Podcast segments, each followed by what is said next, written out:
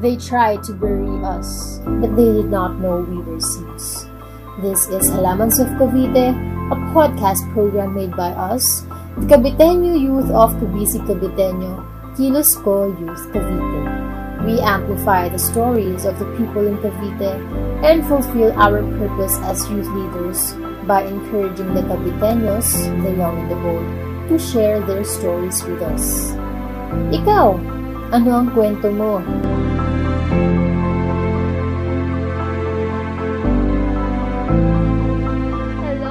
Magandang araw mga pag-asa ng bayan. We are here again for another episode of Halamans of Cavite, the podcast. So before we formally start, let me introduce myself. I am Early Gaspi, one of your hosts for this podcast. And I am Bianca Isabel. We are your hosts for today's episode of Halamans of Cavite. Pero syempre, hindi lang kami ang makakasama nyo ngayon dahil meron tayong mga bigating guests. Yes, kaya habang nakikinig kayo ngayon, make sure to have your snacks with you kasi for sure, marami tayong matututunan ngayon, lalo na ang episode natin ngayon is in the format of a roundtable discussion. Mhm. So at this point, let's meet our guest for tonight. Ayan, magandang araw mga pag-asa ng bayan. Ako si Marvin Degrano. Ako ay uh, miyembro ng Kabisig Kabiteño under the Community Services Committee. Magandang umaga sa inyong lahat. Ako si Sai. Ako din ay membro ng Kabisig Kabiteño under ng Creatives and Marketing Committee. Ayan, magandang araw sa ating lahat, lalong-lalo na sa ating mga listeners out there. I am Russell May C. Parino mula sa Kabisig Kabiteño. Oh, magandang araw. Ako naman si Diana La Madrid. Um, parte din ako ng Kabisig Kabiteño at isa akong chairperson on programs. Ayan, so thank you and nice to meet you everyone. Ngayon pa lang ay lubos na kaming nagpapasalamat sa pagtanggap ng aming imbitasyon to be with us. Yes, so guys, excited ba kayo para sa ating episode tonight? Aba, dapat lang. Kasi ako excited na excited na akong pag-usapan ng mga bigyan natin topics na meron tayo ngayon.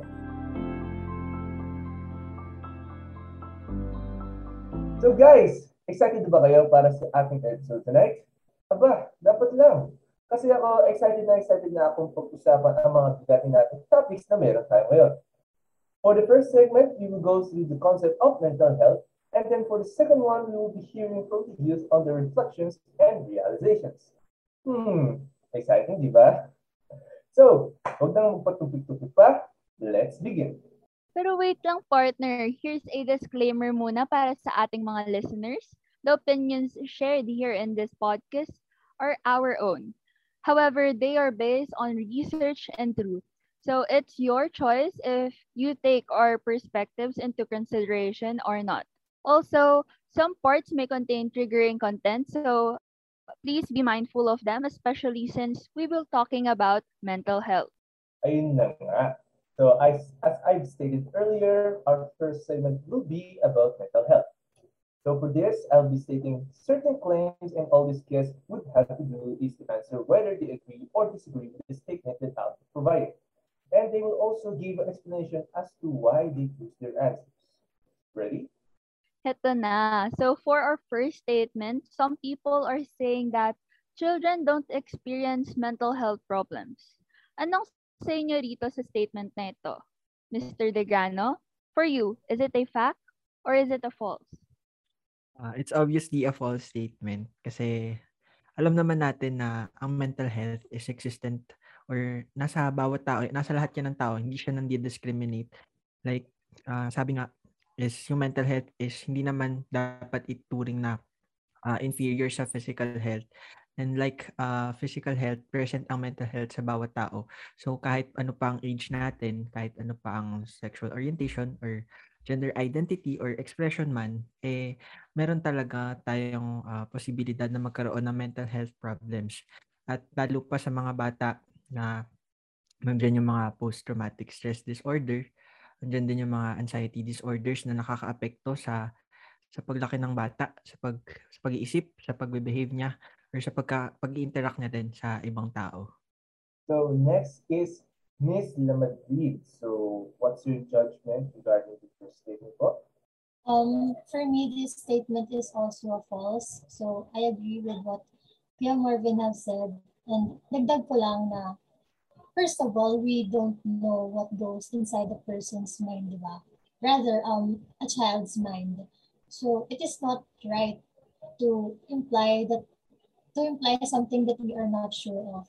And also, tulad din ng tulad din natin, there are things that are happening din sa environment ng bata um, which could also be a trigger for them, which could also be a factor for them um, to have um, problems or issues in regards with their mental health. Sunod naman natin ay si Miss Parino. Ayan, for me it is a false statement kasi itong issue na to, kumbaga wala siyang pinipiling edad eh, matanda ka man or bata, possible na you're experiencing this kasi iba't iba man ang rason or dahilan, pero sobrang posible na may kinakaharap na ganito ang bawat isa and iba-iba naman tayo ng rason dahil hindi natin alam kung ano ang sitwasyon or nararamdaman ng isang tao, katulad ng bata. So, hindi siya limited, hindi limited nung issue na to sa mga matatanda lang. Alright, so lastly, is Pepino. Do you agree or not? For me, it's really a false statement kasi kagaya nga ng sabi nila, um, hindi porket bata sa uh, i-assume na na gano'n, hindi sila pwedeng magkaroon ng gano'n na issue since ayun nga, bata pa lang sila. Pero kasi ang daming environmental factors and also hindi hindi tayong lahat lumaki sa pare-parehong sitwasyon. So, ayun din siguro nagiging factor yun na um, yung ibang bata doesn't experience the same thing na um, na na-experience ng same age group as they are. So I think that's also one of the factor na iba't ibang environment yung kinalakihan natin eh. So we can't really say na bata ka pa lang hindi mo na dapat na-experience yan. So I think it's a false statement para naman po sa akin, ano, um, I truly agree with what our um, guests for tonight have said. Totoo nga, walang pinipiling um, age, gender, or ano pang status man yan sa buhay. So, ikaw naman, Kuya Earl. Yes, gaya nga naman na sinabi nila na sabi nga, hindi nga naman limitado sa age yan, mas mababata man ang panda, and sa mga genders, and sa mga uh, kinakatilan nila, nationalities yung walang pinipili ang um, mental health. So we should always na kausapin natin ng mga taong kakilala natin na tingin natin na possibility na magkaroon ng ganitong uh, problem. So let's try na ano rin, kausapin natin sila and nang mapagaan natin yung loob nila ay mabawasan nila yung mga mga problema na hinaharap natin. So yun. So grabe nga, isa pa lamang to. Pero marami na agad tayong mga thoughts coming from, from our guests. And abangan talaga naman pinagandaan nila mga kanilang pagdala sa atin ngayon. Alright, proceed na tayo sa ating discussion which is all about mental health. Madalas sinasabi ng ibang tao na ang people with mental health problems are just kulang sa dasal. So for you, Mr. Grano, is it a fact or false? Uh, para sa akin, it's a false statement ulit. Kasi uh, though kinikilala natin na yung religion napakahalaga niya or nagpe-play siya ng important role sa sa sa buhay ng bawat tao. Pero kasi kadalasan yung religion or hindi naman kadalasan, may mga instances kasi na yung religion ginagawang uh, dahilan or nagiging rason para ma-overlook o para hindi kilalanin na yung mental health uh, problems natin is hindi totoo. Like kasi yung mental health problems hindi hindi siya bagay na kayang i-pray away lang. Like ano, kinikilala nga natin na mahalaga yung religion pero uh, isang aspects lang siya. Isang aspect lang siya. Eh. Like, ang daming factors na umaapekto or nakakaapekto sa ating mental health. Nandiyan yung biology, nandiyan yung mga tao sa paligid natin. And I think hindi sapat na i-pray away lang natin siya. And hindi dapat tayo ma-confine dun sa mentality na yung faith ay hindi nahihiwalay sa mental health. Though, yun nga, kinikilala nga natin na napakahalaga ng spiritual aspect ng buhay natin. Pero hindi dapat yun maging rason para hindi natin i-recognize yung mga kinakaharap nating problems ay mga totoong problema na nangyayari talaga sa bawat tao. At yun, hindi sapat na mag-pray lang. Dahil, pero, hindi sapat na mag-pray lang. Pero, hindi natin dinidisregard yung mga taong nagpe-pray kasi yung prayer is a form of uh, coping mechanism din para sa mga tao. Pero ayun nga, yung pinaka-point ko is sa false statement kasi hindi kayang i-pray away lang or i-pray away lang yung mental health problems natin. Pero ayun nga, dahil kinikilala pa rin natin na napakahalaga ng prayer, pero dapat hindi natin makalimutan yung kahalagahan ng pagkakaroon ng mental health professionals at yung pag-seek ng professional help at yung pag-take nga ng meds kasi kailangan nating isipin na sobrang halaga niya in uh, dealing with mental health problems kasi hindi nga siya isang bagay na kayang i-pray over lang. Kailangan talaga natin ng professional help na accessible para sa lahat at hindi dapat ituring itong tabu o isang bagay na hindi dapat seryosohin. Okay, next we have Miss Parino. What's your what's your judgment regarding the second statement? False kasi false statement siya for me kasi hindi lahat dasal lang solusyon. Don't get me wrong kasi I mean when it comes sa ganitong statement or situation, ayun gaya nga ng sabi ni Kuya Marvin na mer- meron tayong mga professional na pwedeng makatulong sa atin and hindi sapat ang bastang dasal lang dahil hindi naman natin may ensure na ang bawat isa ay hindi lahat ganun ka-religious. Alright. So, how about you, um, Miss Opinion? So, do you agree with the statement?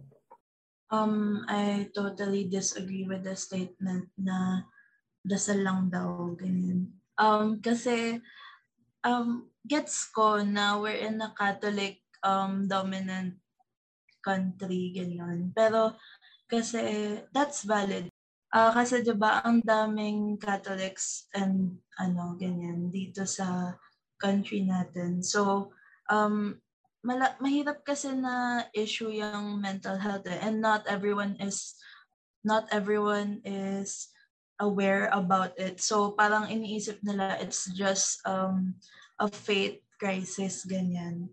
Pero kasi isang ano eh, misconception yan na spiritual crisis yung mental health. Kasi hindi mo siya basta-basta madadasal lang, ganyan. Kasi we have real solutions to it, like meds, um, therapists, and yung getting professional help, kagaya nga ng sabi ni Kuya Marvin.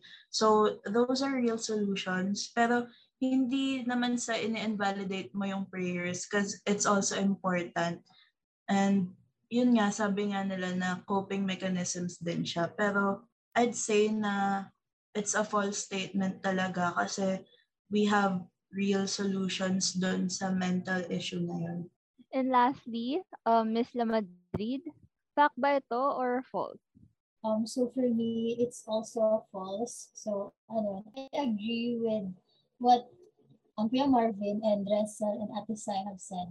Kumbaga, mental health is a serious topic eh. Kumbaga, um, yun nga, kung sinasabi nila na kulang sa dasal, katulad ng sinabi nila Ate Sai na Kuya Marvin, um, ang mental health is, may, meron talaga siyang um, proper treatment. Meron, ano, there are professionals that could help us for it. And um, ayun nga, ang dasal is not enough para sabihin na parang um, ang, may, ang mga may, problema, mga tao na may problema sa mental health nila is kulang sa dasal lang. Kasi, kumbaga, ito based on experience naman. May mga, may tao, may mga tao nakilala or na-encounter na they often go to church and um, they pray thrice a day or even more than that. Pero it does not make them safe or away from the things that may that may trigger them or from being mentally ill or from having mental health problems. There are other factors din na makaka-apekto sa kanila, sa mental health nila. Kumbaga, this statement is a form of um, degrading a person's life or one's um one's life. Tsaka una sa lahat, 'di ba, sinasabi nga nila na God has God has the right to judge us. So parang ayun nga, it's, it's a form of degrading or judging the person or the people with mental health problems. So, yeah, dahil nga naman na not all problems na hinaharap ng isang tao is hindi agad-agad naman to basta-basta din na nasasagot through prayers. So, it's a great thing na nagdadasal tayo uh, help tayo Lord sa mga problema natin. But it also uh, required din naman na gawin natin, gawa natin para agapan agad natin bago pa ito lumala nga naman. Kasi nga naman, uh, even though nga na mental health na siya, dapat talaga seryosohin na natin siya. And if you think that you have this kind of problem nga naman, you should talk to your close friends or your close family. Yan nga naman. Kasi uh, they know you better and uh, they know that they can give you a proper advice or what you should. So, yan. We're already nearing the end of our first segment. Now, for the last statement regarding mental health, it is said that there is no hope for people with mental health problems. So, uh, Ms. Lamadrid, so what are your insights, fact or false? Um, it is said that there is no hope for the people with mental health problems.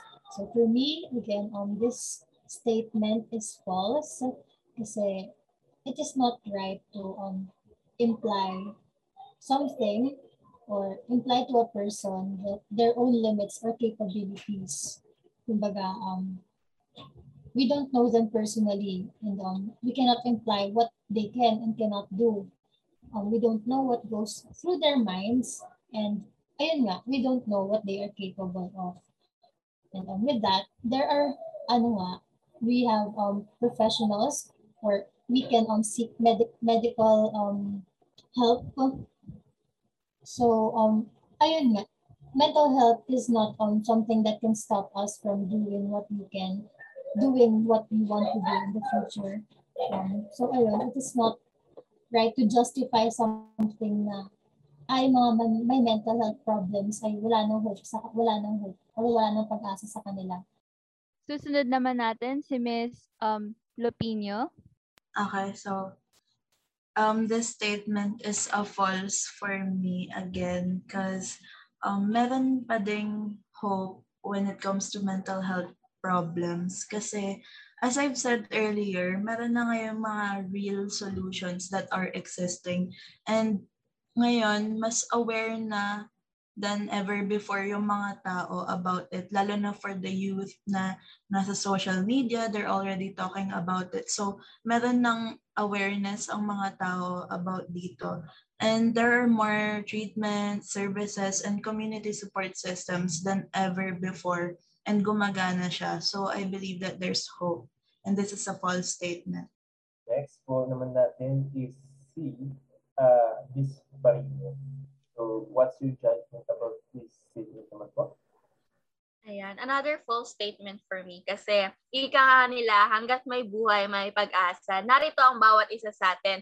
At hindi dapat sa atin magmula yung mga gantong kasabihan na wala silang pag-asa. Eh. Kasi kahit papano, dapat tayo yung maging foundation nila na there is still a hope, mayroong iba't ibang coping mechanism and solution. At ayun nga, gaya nga ng nasabi nila, gaya na nila Ate Sai na nag exist ang ating mga professional health workers na they can reach out or parang may makakatulong sa kanila na hindi naman forever na may ganun silang issue na And ayun, we must help them to be stronger in those kind of battles na kinaharap nila. Kaya I believe na may pag-asa pa ang bawat isa.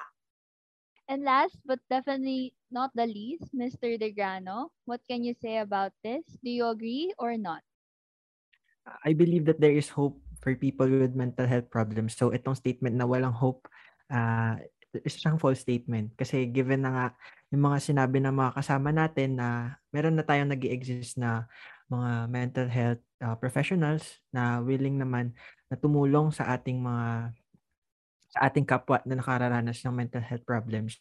At siguro yung gusto ko lang din i-point out is since nasabi na rin na time since recent times ganun, nagkaroon na ng awareness yung mga tao. So I think dun sa pagkakaroon ng awareness, may hope kasi uh, meron na tayong awareness. Like we treat mental health problems as real problems. And dahil may awareness na tayo, hindi na natin siya tinuturing na isang bagay na dapat uh, hindi sinaseryoso or hindi pinagtutuunan ng pansin. And in that way, dahil aware na tayo, you're able to reach out to those people who are in need. At nagiging ano tayo, companion tayo kumbaga ng kapwa natin. Kung, kung whenever they need us, nandun tayo Kasi aware tayo at kasama tayo sa kinakaharap nilang problema. Yun naman ang uh, for me. Alright, so gaya ng mga sinabi, mga guests natin, so we should, uh, no, there's really a solutions, right? Kaya naman, so we could seek help from our uh, close friends nga or um, pwede naman natin itong i-sabihin sa mga psychiatrists if meron man tayo mga alam kasi nga naman na uh, hindi dapat nga naman tinitintin na ito problema. Na dapat nga naman na uh, nilalabas mo, huwag mong ipunin lahat ng mga ganitong mga problema nga naman. Kasi hindi ito mas maganda sa ating mga kalusugan sa ating uh, mental health. Ano so, yun. Alright, so thank you very much for your insights, dear guests. So for sure, maraming nakuha mga substantial na information ng ating mga listeners ngayon. And just like that, we are now done with the first segment. Grabe, partner. We are already halfway through to, for today's episode. Yeah, so let's move on to our second segment of this podcast episode.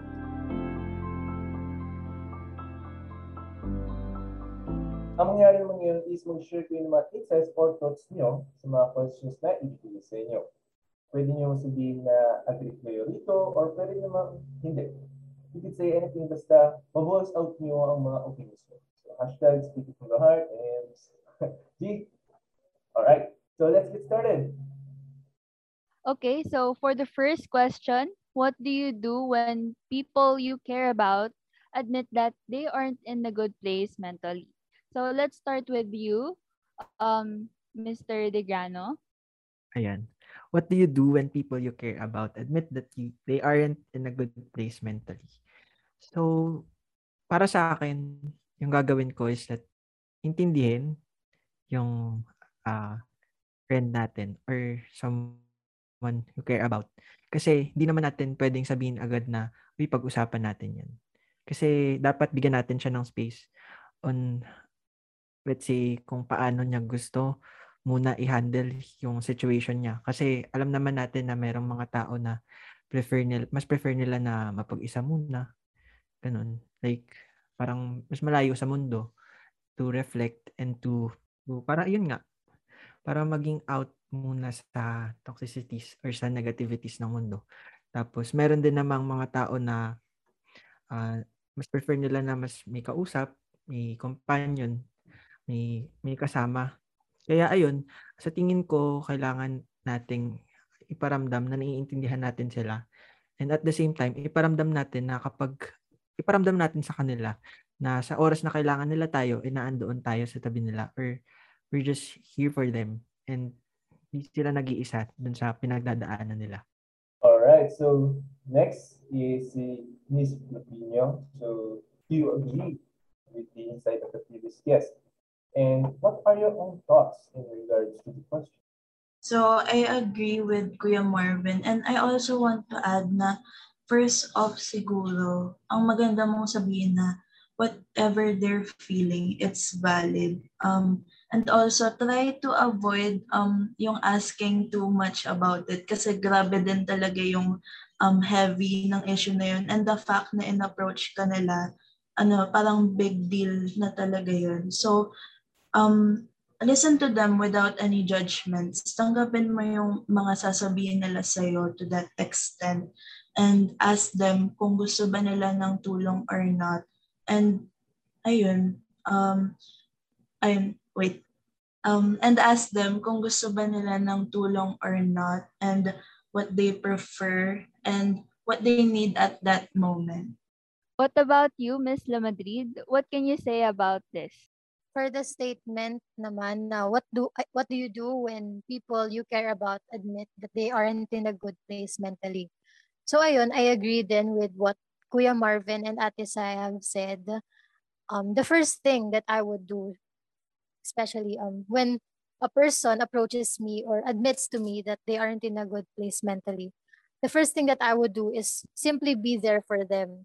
Ayun, tatanungin ko sila kung gusto ba nilang mag-share or kung need ba nila ng comfort ko or ayun, kahit anything that they need from me, syempre, kaya ko naman ibigay because, ayun, um, second is, syempre, hindi ko sila pipilitin na mag-share sa akin if syempre hindi sila ready or hindi pa sila comfortable enough to share something about it. Um, ayun, kung ano lang yung pace nila and kung saan lang sila comfortable. And another thing that I would do kapag, ayun nga, may nag-approach sa akin about this, um, I would remind them that what they are feeling is valid and um ayun na hindi sila nag-iisa nga sa sa laban na to. Ayan. So, lastly, um, Miss Parino, let us now hear Ayan, I strongly agree sa sinabi ng bawat isa. Pero for me, ano, what do you do when people you care about admit that they are, they are aren't in a good place mentally? Ayun, I will lend my ears to them kasi first of all, malaking courage na yung ginawa nila na nag-open sila eh. And I want them to know na they are valid at valid yung sinasabi at nararamdaman nila. I will listen without making any judgment. Ayong iparamdam sa kanila na hinuhusgahan ko kung ano yung nararamdaman nila or sinasabi nila. And ayon, I will listen without making judgment. And I also like to identify their needs and ask them what would help them. Kung baga, ano yung help na kailangan or gusto nilang matanggap. And to, sa totoo lang, ayoko talagang sabihin na yung mga linya na, ay, okay lang yan. Sus, naranasan ko nga rin yan. Kasi parang ini-invalidate mo yung feelings nila eh. Kasi hindi naman lahat pare-pareho ng napagdadaanan. Kumbaga, if for you, nakayanan mo, it might be hindi kaya niya. So, hindi natin dapat isegue yung mga ganyong salita. And dapat rin maging sensitive sa kung anong sasabihin kasi baka lalong maka baka lalong makalala lang at hindi makatulong. And I want them to know na hindi sila nag-iisa sa laban na to at hindi mali na nag-open sila. Mm, yun nga. So, I agree with all of these statements ng mga guests natin. And siguro parang from my part na lang, um, gusto ko lang sabihin sa friend ko na that you are not alone in this times. Yung struggle, yung uncertainties, yung takot, yung self-doubt, and yung mga silent battles natin na we face up to this day is hindi ka nag-iisa. And, uh, ayun, gusto ko lang sabihin sa friend ko na yun siguro is, nandito ako, nandito ako handang makinig whenever you want to express yourself na, ayun, binibigyan kita ng oras, ng pagkakataon para magpahinga. Pero kasama mo pa rin ako sa laban na ito. Alright. So, for the next question naman natin, so, Can you describe a personal experience with mental health issues? All right. So I'm gonna ask you again, Miss Parino. So what is your insight for this one? Ayan, for me, ano, before kasi parang pag nap- napag-uusapan tong gantong topic, medyo nakaka-trigger talaga siya kasi parang hindi madali na mapupunta sa gantong sitwasyon. Kumbaga hindi talaga siya madali na parang minsan kasi pag nasa gantong situation ka, isipin mo, kaya ko to. Wherein, parang for me, mali pala siya dahil hindi masamang mag-seek ng help. And ayun, lucky enough na surrounded ako sa, meron akong strong, strong foundation tulad ng mga friends ko na hindi nila pinaparamdam sa akin na nag-iisa ako sa bawat laban or laban na kinahaharap ko. And ayun, from my experience, ang, kumbaga ang natutunan ko talaga doon na hindi maling humingi ng tulong at hindi maling magpakatotoo sa kung anong nararamdaman mo. Kasi, alam mo yun, parang once na nagsabi ka, parang possible na makatulong pala sila para sa'yo. Next is um, Mr. Degrano. So, how would I describe yung aking experience? Siguro umpisahan ko yung pag uh, yung pagmamanifest na bilang bilang lalaki. Kasi merong stigma eh. Like bilang lalaki bawal ka magpakita ng kahit anong vulnerability. Like dapat lagi kang uh, strong, bawal ka magpakita ng emotions. Pero where in fact hindi siya dapat eh. Kasi natural 'yun. Yung yung feelings natin valid 'yun. At wala yung pinipili na sexual orientation o kung ano mang uh, soji mo, wala siyang pinipili kasi valid siya. And dapat matigil 'yun yung yung conception na dapat ang lalaki ay dapat manatiling matatag. At yung basis ng, at nakakabother kasi yung basis ng pagiging matatag natin mostly, ay yung hindi nga pagpapakita ng emotions. Where in fact, yung, yung, yung pagpapakita ng emotion is, a, is ano yun eh, uh, sa manifestation of our bravery. Pero I'm not thinking, taking it against sa mga hindi makapagpakita ng emotion. I'm just saying na it's normal. At gusto ko din i-add na isa din sa naging experience ko siguro ay okay lang na mag-space out at hindi ka mag-guilty doon kasi it's your choice. It's how you cope up. And dapat may mga panahon talaga na choose yourself din, ganun.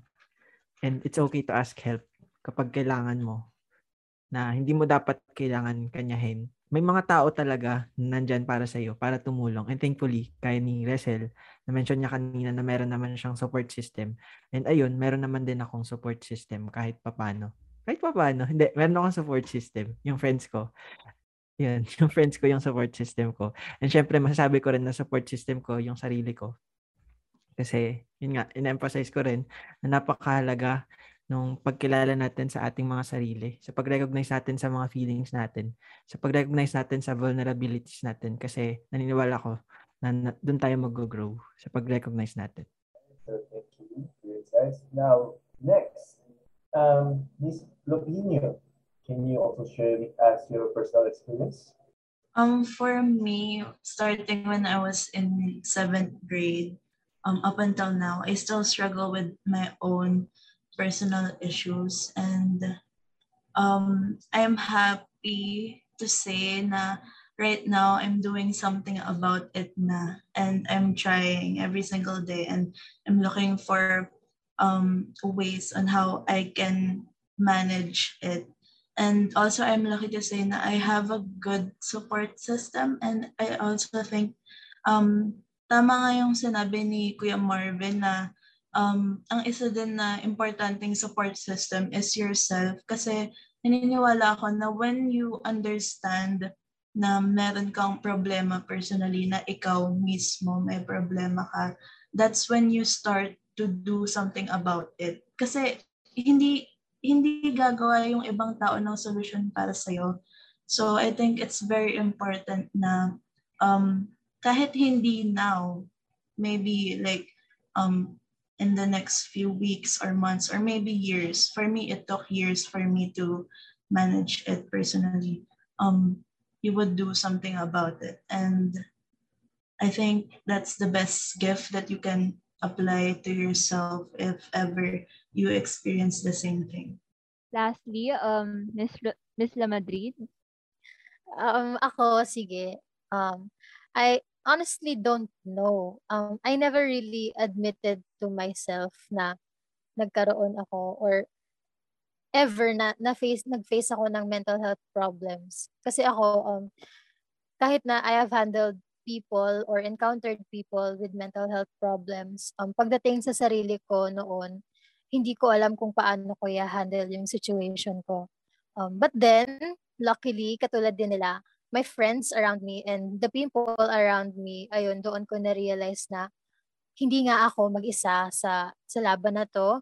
And um, ayun nga, there are people that I could talk to. And um, ayun, parang na-realize ko na kung sa sarili ko, hindi ko siya kayang gawin or i-handle. I have friends around me or parang people uh, around me that could help me um, regarding this. So, ayun nga, katulad din nila, lucky din ako kasi I have friends na I can talk to that I could, um, that I am comfortable with. Kaya, um, ayun, nararamdaman ko na hindi naman ako ginajudge ng mga tao na, ng mga pinili kong tao around me. So, ayun, one thing that I could say then is, um, always remember that you are not alone and what you are feeling is valid. And, um, ayun, surround yourself with people that you can talk to especially regarding these things.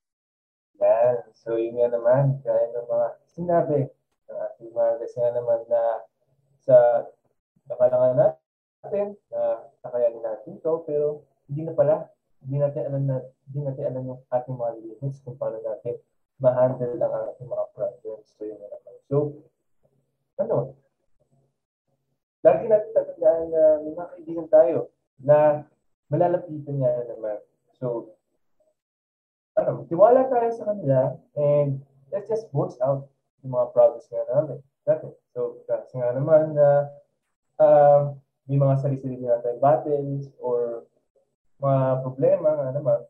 Pero once na na fall down time or na-reach mo na yung limit mo, you should, ano naman, you should rest. You should take a breathe nga naman. And once you get a rest nga naman, then doon ka mag-continue. Doon ka mag-continue. Kasi kailangan na, na naman natin ng pahinga. So, yun yan. So, right now we're down to down to the third and last question for our segment. So, before we conclude this episode, here we go. All right, so, all right, so Mr. Grano, for you, why does it matter for us to care about these people with mental health concerns? para sa akin napakahalaga nung pagpakikialam at pagpapakita na may concern tayo sa mga tao na mayroong mental health concerns at meron tayong concern sa mental health problems mismo kasi kinikilala natin na itong mga problemang ito ay totoo, totoong nararanasan at valid sila.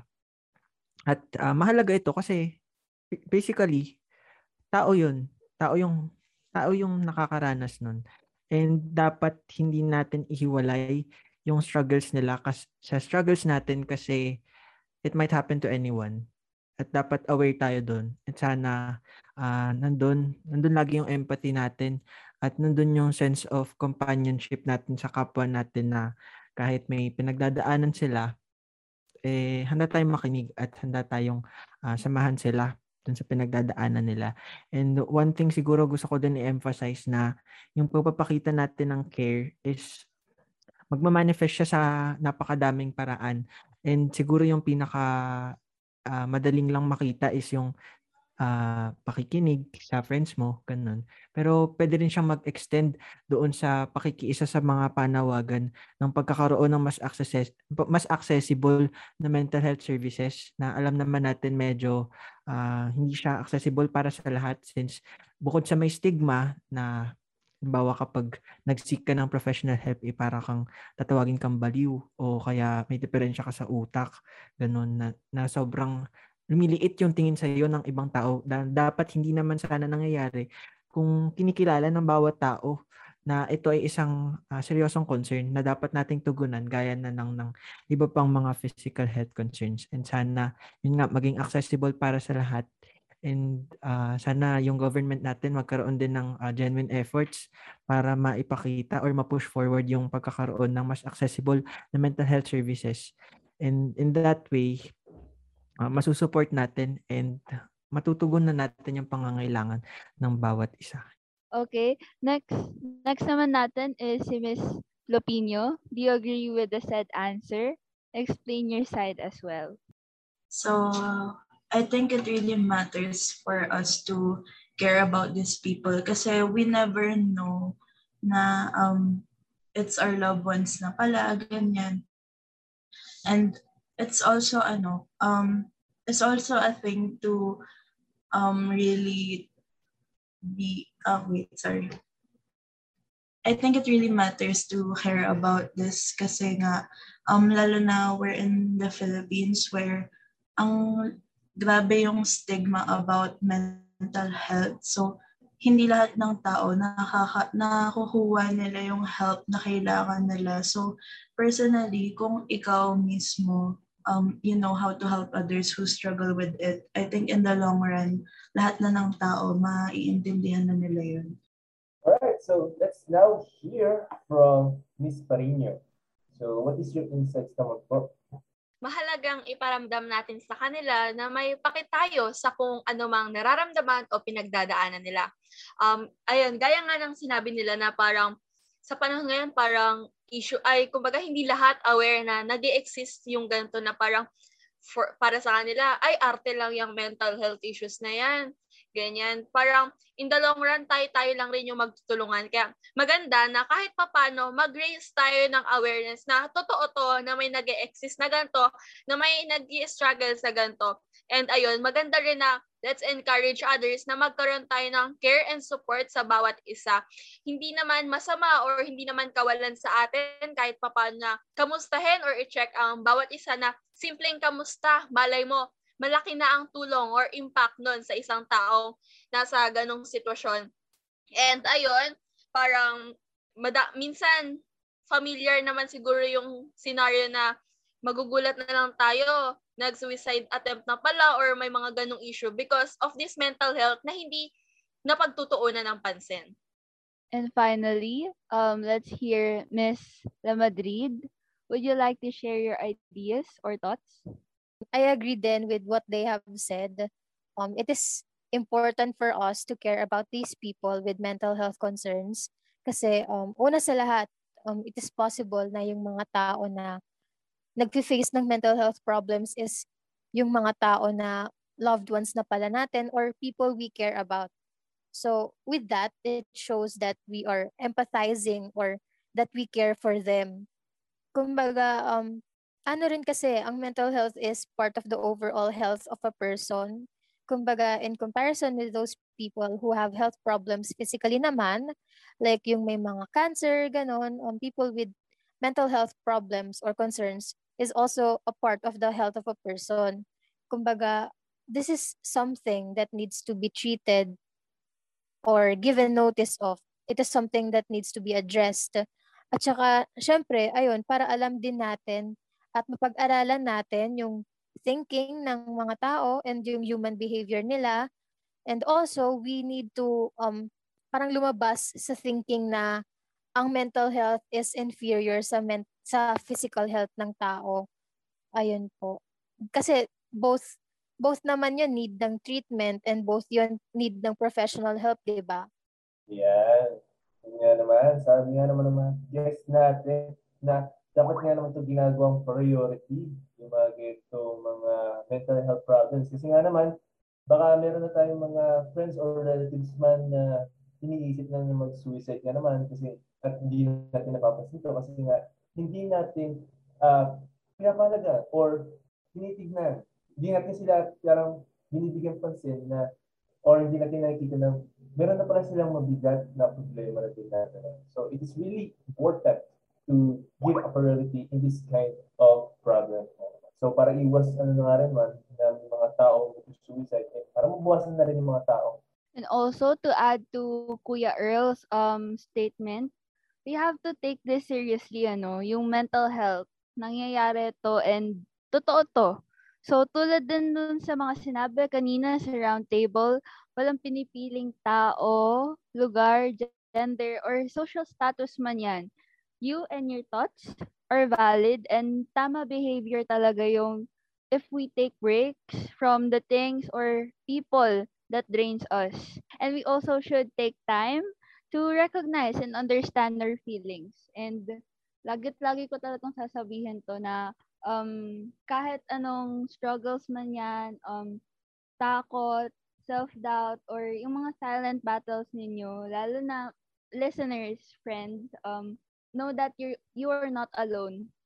Hindi ka nag-iisa sa laban na to and ayun, kung kinakailangan na magpahinga ka, go magpahinga ka and know that um sa pagbangon mo, nandito kami, open arms ka namin tatanggapin and ayun. So with that, we are now ending our mental health roundtable discussion episode of Halamans of Cavite. Thank you once again to our dear guest for today. Sa mga insights and reflections nyo ay marami kaming natutunan mula roon. At sana marami ring mga learnings, reflections, and realizations na nakuha ng ating mga listeners sa ating episode ngayon. Yes, so thank you rin for sharing your opinions at sa pag-engage niyo sa ating discussion ngayon about mental health. Ito nga ay isang napaka-important ting konsepto na talagang dapat natin bigyan pansin at pag-usapan lalo na sa ngayon. I am hoping na sa lahat ng nakikinig sa ating podcast ngayon ay mas lalo ninyong ma-realize na ang kahalagaan ng mental health natin ay para sa sarili natin. Nawa nga ay naging makabuluhan ng ating podcast at lalo tayo mabigyan ng karampatang pagpapahalaga ng ating isip at ating mental health at ang ating mga sarili. So let us be reminded that we should never forget to take care of ourselves, especially our mental health. And huwag natin kalilimutan na lagi-lagi mayroong nandyan para sa atin na handa tayong tulungan at may pakialam sa ating kapakanan. Kayo ba, dear listeners? Ano ang mga salubin ninyo sa mga napag-usapan sa episode na ito? We would be glad to hear from you. Kaya naman i-post yan sa mga social media using our hashtag, hashtag halamans of Cavite, and hashtag ano ba pakimo sa mental health. Don't forget to also tag Kabisig Kabiteño Kilos Ko Youth Cavite on Facebook and at Kabisig Kabiteño on Instagram. And that is all. I'm Early Gaspi, your host, and thank you for your listening. And I am Bianca Isabel, naway magpatuloy tayong kumilos at makibisig mga kabataan.